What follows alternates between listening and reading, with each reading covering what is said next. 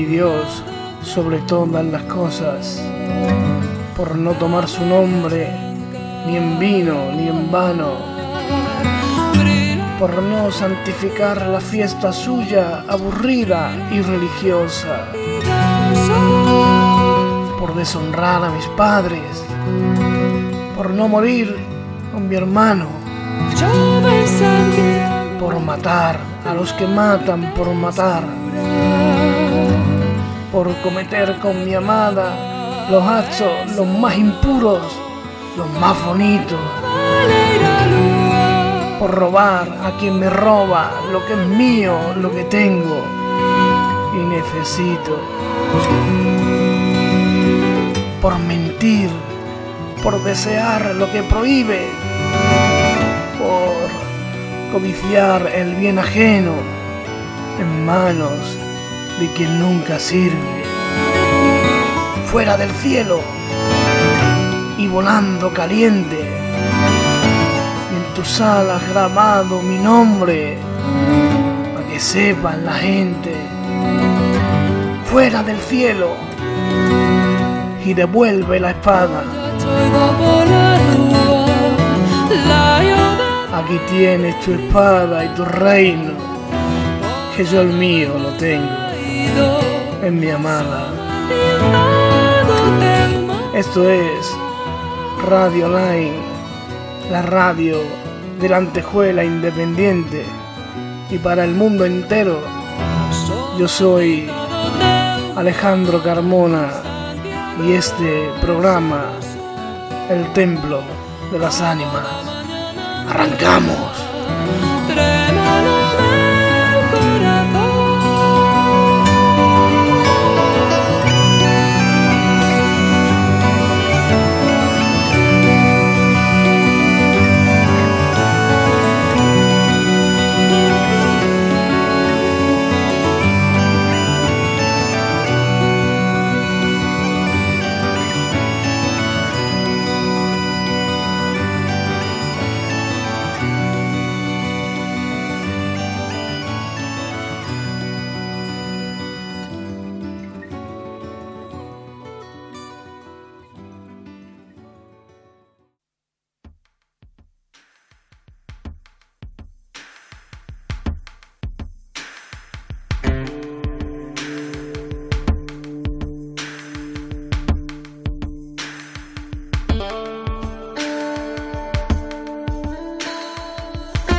Hola, ¿qué tal? Muy buenas a todos y todas.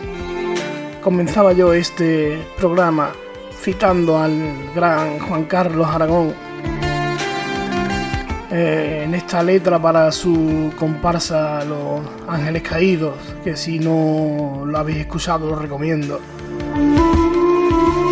Eh, y lo citaba porque prefiero bajar a los infiernos que yo creo que más infierno que el que estamos viviendo poco puede haber, o a lo mejor sí. Pero prefiero mil veces estar en este infierno, e incluso peor, a ser un beato de pacotilla como, como tantos hay, desgraciadamente. No todos, por supuesto, porque cuando se generaliza se acarrea injusticia de eso tenemos que, ser conscientes y, y entenderlo.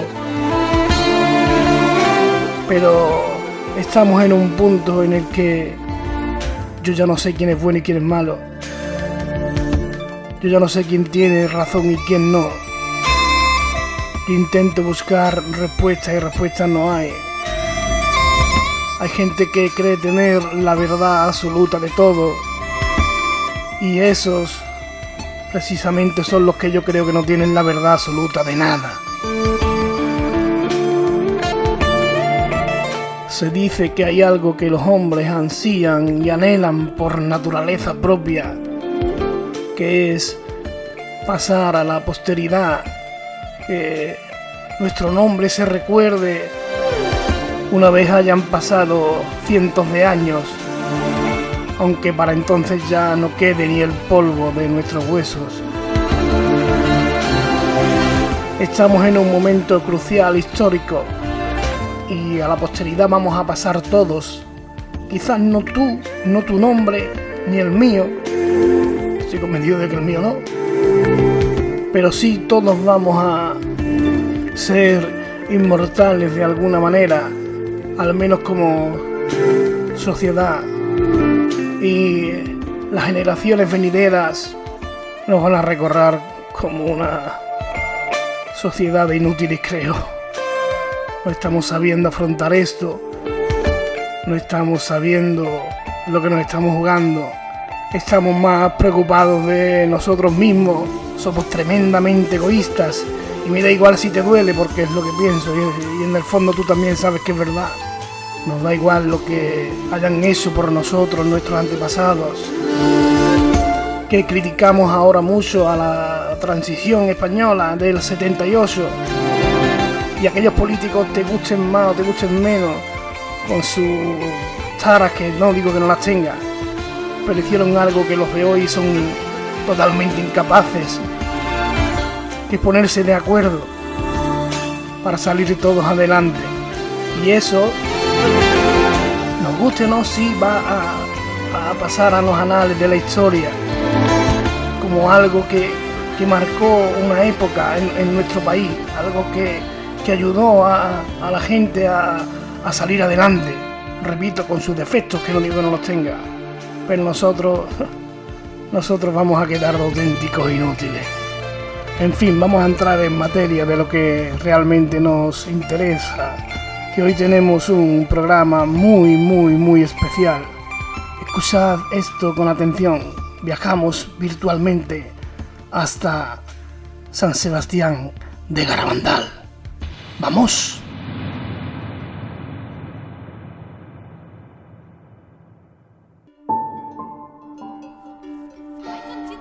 Desde el principio he estado mandando informes al obispado de todo lo que ha acaecido aquí.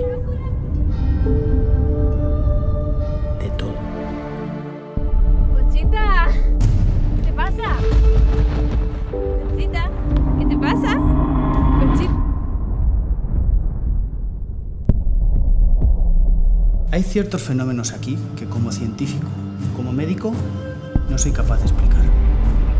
Las niñas, fuera de los éxtasis, son perfectamente normales. Ahora, dentro de los éxtasis, tienen una manera distinta de comportarse, digámoslo.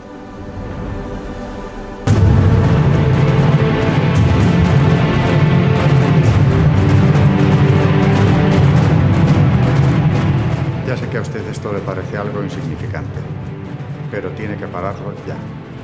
Ayer para ver al ángel subieron cientos de personas, según me han dicho. ¿Qué va a hacer usted cuando vayan 5.000?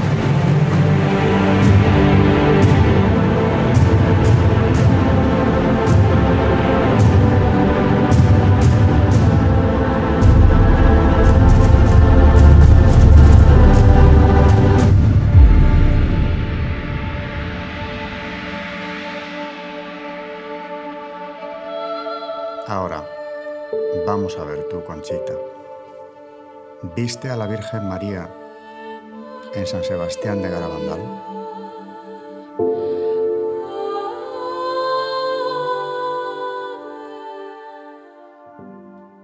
Padre nuestro que estás en los cielos. El corte que os ponía anteriormente es de una película de que se estrenó en 2018 que se llamaba Garabandal, solo Dios lo sabe. Pero esto sí es sonido totalmente real. Son las voces de Jacinta, Maricruz, Mariloli y Conchita, las cuatro videntes de Garabandal. Esto es un caso único, creo, en el mundo, totalmente documentado Tenéis miles de vídeos, miles de libros y miles de fotografías que impactan, que tocan ciertos resortes que yo reconozco que, que, en esta en esta noche con este estudio en penumbra como como siempre lo tengo sobrecoge. y te traspasa el alma.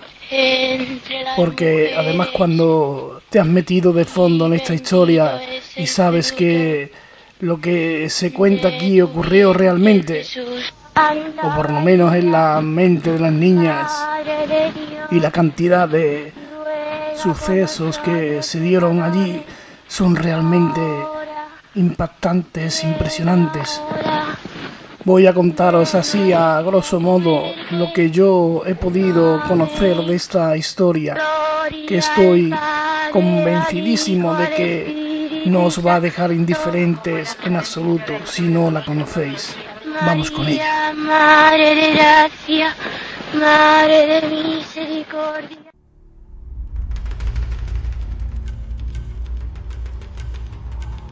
San Sebastián de Garabandal es el último pueblo, o mejor dicho, la última aldea al norte de Cantabria, al pie de la Peña Sagra, o Peña Sagrada,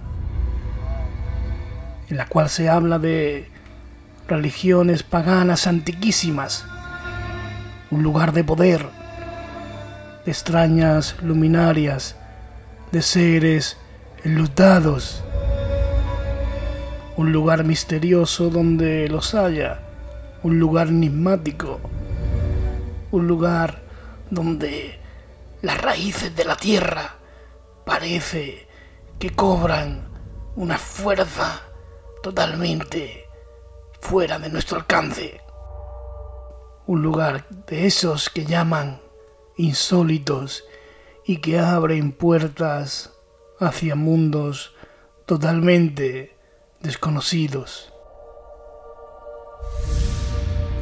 Para contar esta historia debemos remontarnos a la década de los 60. Carabandal era una aldea con unas fuertes convicciones religiosas, como era normal en aquella época. El único acceso para llegar es a través de una carretera con una subida muy pronunciada que une el pueblo de Cosío con Garabandal a una distancia de 5 kilómetros. San Sebastián era el nombre con el que los lugareños de las poblaciones cercanas hacen referencia a Garabandal. 300 habitantes, casas muy antiguas, algunas de ellas de los siglos XVI y XVII, calles empedradas y rodeadas de montaña, le imprimían a Garabandal ese aspecto rústico y hogareño de un pequeño pueblo montañés con gran belleza paisajística y arquitectónica. A la época que nos remontamos año 1961, el único acceso que unía Garabandal con Cosío era un camino sin asfaltar, dificilísimo para el tránsito de vehículos, que se recorría habitualmente con carros, a lomos de un burro o andando. Apenas unas 60 casas. Los vecinos de Garabandal, tanto hombres, mujeres y niños, se dedicaban prácticamente a la agricultura y a la ganadería al 100%. Todos ayudaban en las tareas cotidianas. Era un pueblo tranquilo. El colegio que hoy en día es la Casa del Peregrino de Garabandal acogía a unos 80 niños. Entre ellos, o ellas mejor dicho, nuestras cuatro protagonistas de este programa. En la tarde del domingo 18 de junio del 61, estas cuatro niñas de entre 11 y 12 años de edad como recordamos, Jacinta, Maricruz, Mariloli y Conchita, se encontraban en un lugar denominado como La Calleja, jugando y cometiendo alguna que otra fechoría, robando manzanas del árbol de la casa del maestro. De repente oyeron un estruendo muy fuerte. Se asustaron al comprobar que no había ningún atisbo de tormenta y pensaron que Dios se enfadaría con ellas por lo que habían hecho. Esto ha sido cosa del demonio que nos ha tentado, dijeron. Y comenzaron a tirar piedras a su izquierda, donde supuestamente debería de estar el ángel malo, como lo llamaron, tentándolas. Pero de pronto, Conchita, a la que después llamaron vidente principal, cayó de rodillas, mirando hacia el cielo, inmóvil. Sus amigas se asustaron. No había forma de despertarla de aquel trance. Y justo cuando iban a salir corriendo hacia el pueblo para llamar a su madre, las otras tres compañeras cayeron también de rodillas, afirmando que habían visto a un ángel. Lo describieron como un niño pero muy fuerte y muy brillante Nada les dijo, según ellas. Volvieron corriendo al pueblo y contándole a una amiga lo que les había ocurrido, la maestra que las oyó no dudó ni un instante en reclamarlas. Las niñas le contaron lo sucedido y la maestra las llevó a la iglesia para rezar.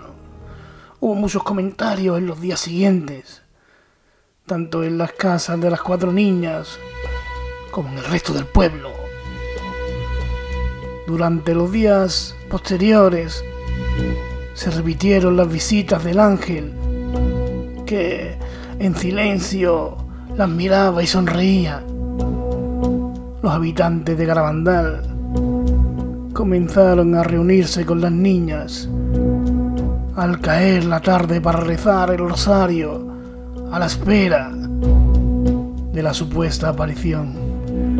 El rumor de que estas cuatro niñas estaban recibiendo la visita de un ángel, al que luego llamaron el Arcángel San Miguel, no tardó en difundirse entre los pueblos y aldeas cercanas y por lo tanto llegando también al arzobispado de Santander, quien envió a una comisión de médicos y sacerdotes para ver lo que estaba ocurriendo.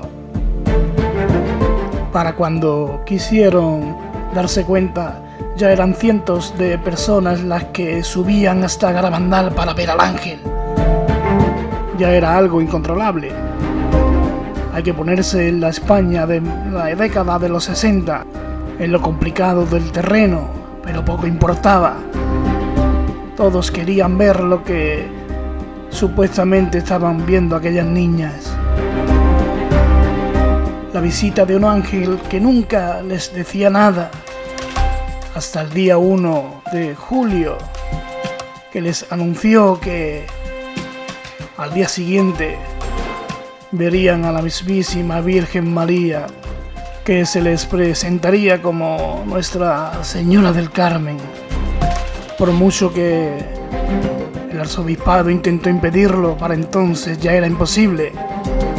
Las gentes se agrupaban alrededor de las niñas. Algunos decían que estaban locas, otros que unas niñas en, en aquella edad tan inocente no podrían estar inventándose aquello. Durante los años 1961 y 1965 se contabilizaron más de 2.000 apariciones de la Virgen en Alabandal, dejando mensajes que luego veremos algunos, avisos, milagros. Pero lo que personalmente a mí más me impacta y más me impresiona de esta historia son los éxtasis de las niñas.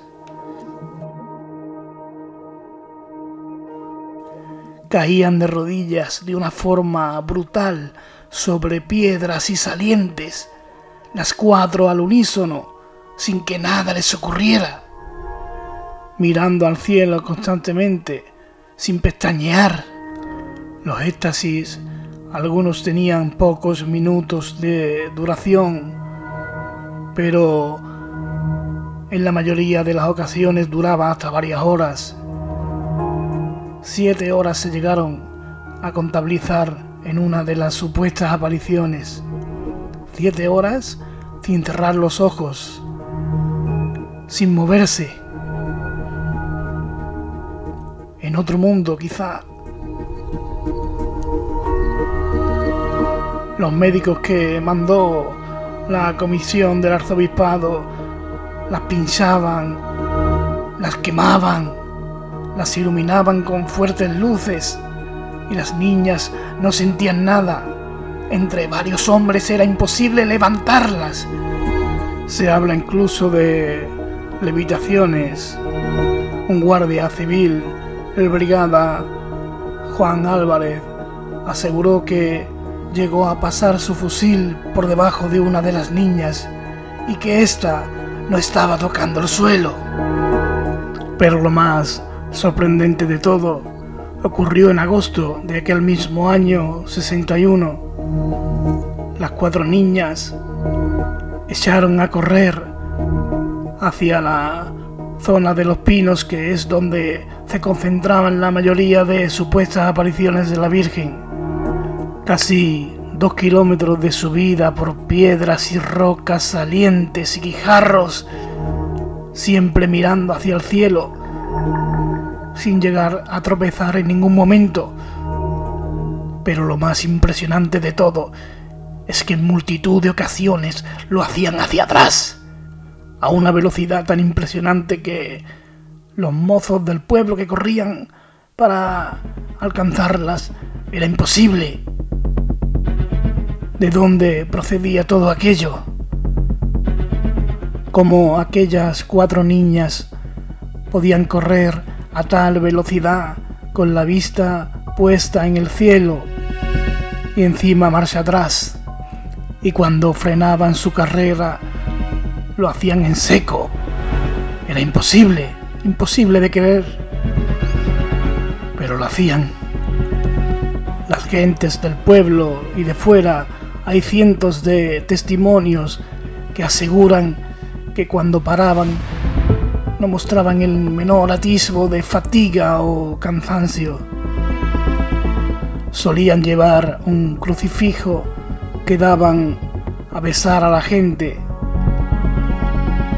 En una ocasión solamente se lo dieron a besar a los muchos sacerdotes que allí se concentraban. Pero lo más interesante de todo es que estos párrocos estaban vestidos de paisanos. ¿Cómo lo hacían? Te decía que estaban convinchadas con alguien, pero ¿cómo? ¿Cómo podían estar horas sin pestañear, sin mirar, alejadas de este mundo? Una de las muchas trampas que le ponían era darle objetos, medallas, alianzas que la gente les entregaban a las niñas para que la Virgen las besara, pues a ellas se las daban enredadas totalmente. Y sin mirar, con una facilidad pasmosa, las desenredaban. Y lo mejor de todo es que le daban a cada cual la suya. Estamos hablando de que allí había cientos de personas, miles a veces, y que a cada uno y a cada una le entregaran su objeto, pues cuanto menos tendréis que reconocer que es curioso. Otro de los intentos que la comisión hizo para demostrar que aquello era un fraude fue separar a las niñas, asegurándose de que no tuvieran contacto entre sí y caían de rodillas a la misma hora, en el momento en el que escuchaban lo que ella denominaron como la llamada. Caían de rodillas y al cabo de un momento, cuando se producía la segunda, echaban a correr hacia la zona de los pinos. Era algo impresionante, era algo increíble. No entiendo muy bien por qué la iglesia se empeñaba en desmentir todo aquello como fuera. Entre los muchos mensajes de la Virgen que las niñas recibieron, muchos de amor y paz, otros de avisos y otros de un castigo si no se cumplía con lo que con lo que ella les estaba pidiendo. Las niñas le pedían que hiciera un milagro, algo para que la gente creyera. La Virgen les anunció que el 18 de julio del año 62 se produciría un milagro en Garabandal. Conchita, la vidente principal de todo esto, lo anunció con dos semanas de antelación. Podréis imaginaros la que se formó en el pueblo, la cantidad de gente que acudió. Las horas pasaban y no ocurría nada. La gente comenzó a, a impacientarse y en la madrugada del 18 al 19 de julio, Conchita cayó en éxtasis. Salió corriendo hacia la zona de los pinos. Volvió a caer de rodillas. Sacó la lengua. Y al instante se comenzó a formar un punto blanco que se hacía cada vez más grande hasta alcanzar el tamaño de una moneda de 50 pesetas de las antiguas. A esto le llamaron el milagruco. Y por cierto, está grabado en vídeo, al alcance de cualquiera. Algunos se empeñaron en negarlo. Dijeron que la niña aprovechó la confusión de la noche para, después de llevar la hostia en la mano, ponérsela en la lengua. Pero nada de esto ocurrió, o nada de esto se pudo demostrar en absoluto. En una de aquellas apariciones de la Virgen María se encontraba el padre jesuita Luis Andreu, que acudió junto a su hermano Ramón. Era un hombre escéptico, un hombre joven de 30 años, que la verdad no creía mucho en la historia que contaban las niñas. Durante uno de los éxtasis, durante una de las supuestas apariciones de la Virgen, este hombre gritó hasta cuatro veces, Milagro, milagro, milagro, milagro. La cara pálida. Al volver al pueblo de Cosío donde descansaba, junto a la familia Fontaneda en el coche de vuelta, decía, qué grande es la Virgen, qué madre más buena tenemos en el cielo. Hoy sin duda ha sido el día más feliz de mi vida. Se echó a dormir en el coche y ya nunca jamás despertó. En enero del 63, las niñas dejaron de ver a la Virgen y las apariciones terminaron. Solo Conchita la vería un par de veces más, creo. Se habla de un supuesto gran milagro que toda la humanidad podremos ver. Y dicen que Conchita lo dirá ocho días antes de que se produzca estas cuatro niñas, bueno, ya tres de ellas, porque Mariloli Mazón murió en 2009 tras una larga enfermedad en los pulmones. Emigraron de Garabandal y se fueron a vivir a Estados Unidos. Todas menos Maricruz que vive en Avilés, que es quizá la que está más apartada, más alejada de todo esto. A día de hoy la iglesia ni, ni afirma ni desmiente que estos acontecimientos ocurrieran en realidad, porque el primer encargado, el jefe encargado de la comisión, el doctor Morales, se empeñó en negarlo en su época, pero en 1983 en una conferencia que dio en Santander se retractó de todo aquello pidiendo una segunda investigación, alegando que el obispado se había basado en los documentos que él presentó, que en absoluto se ajustaban a la realidad, y que a Garabandal había que compararlos con Lourdes y con Fátima, o incluso algo más grande que todo eso.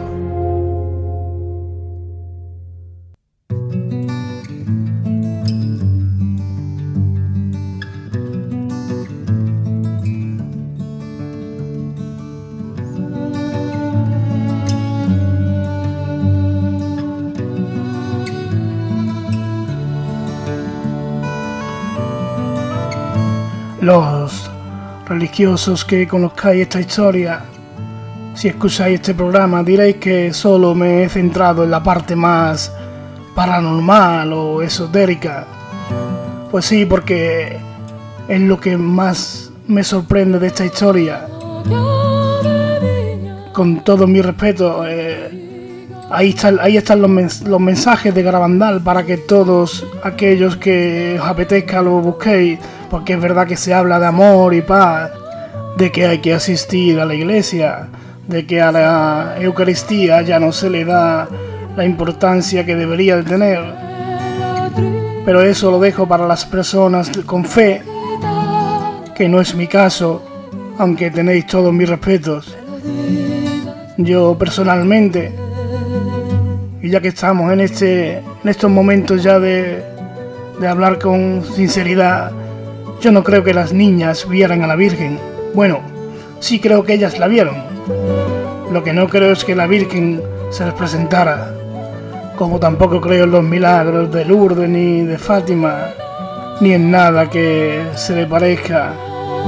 Pero a lo mejor, aunque algunos enfadéis, a lo mejor a otros que no sabían nada de esta historia, pues les llama la atención y la buscan y se vuelven cristianos, ¿por qué no?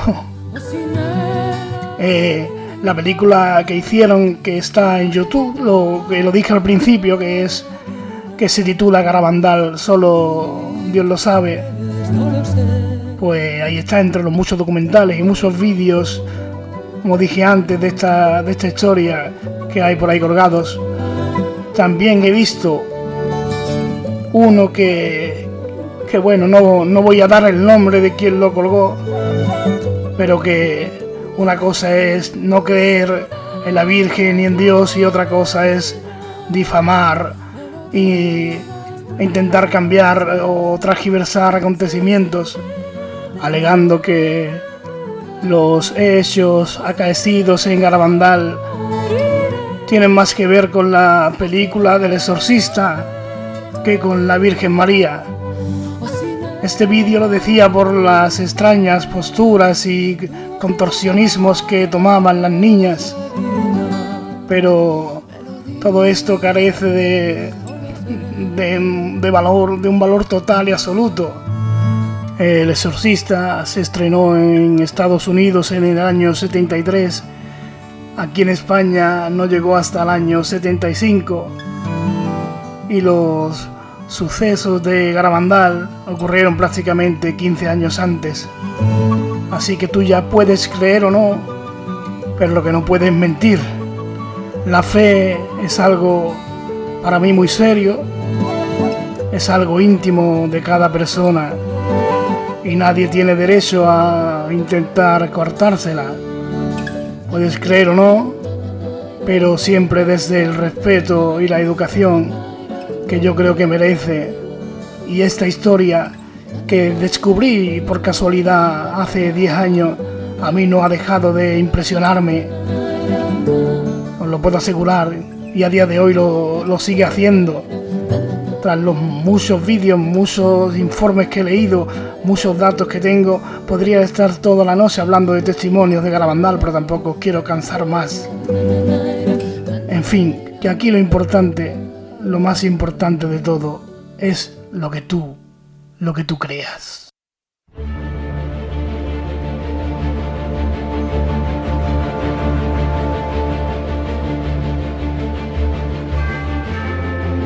Bueno amigos y amigas, pues hasta aquí el programa de hoy.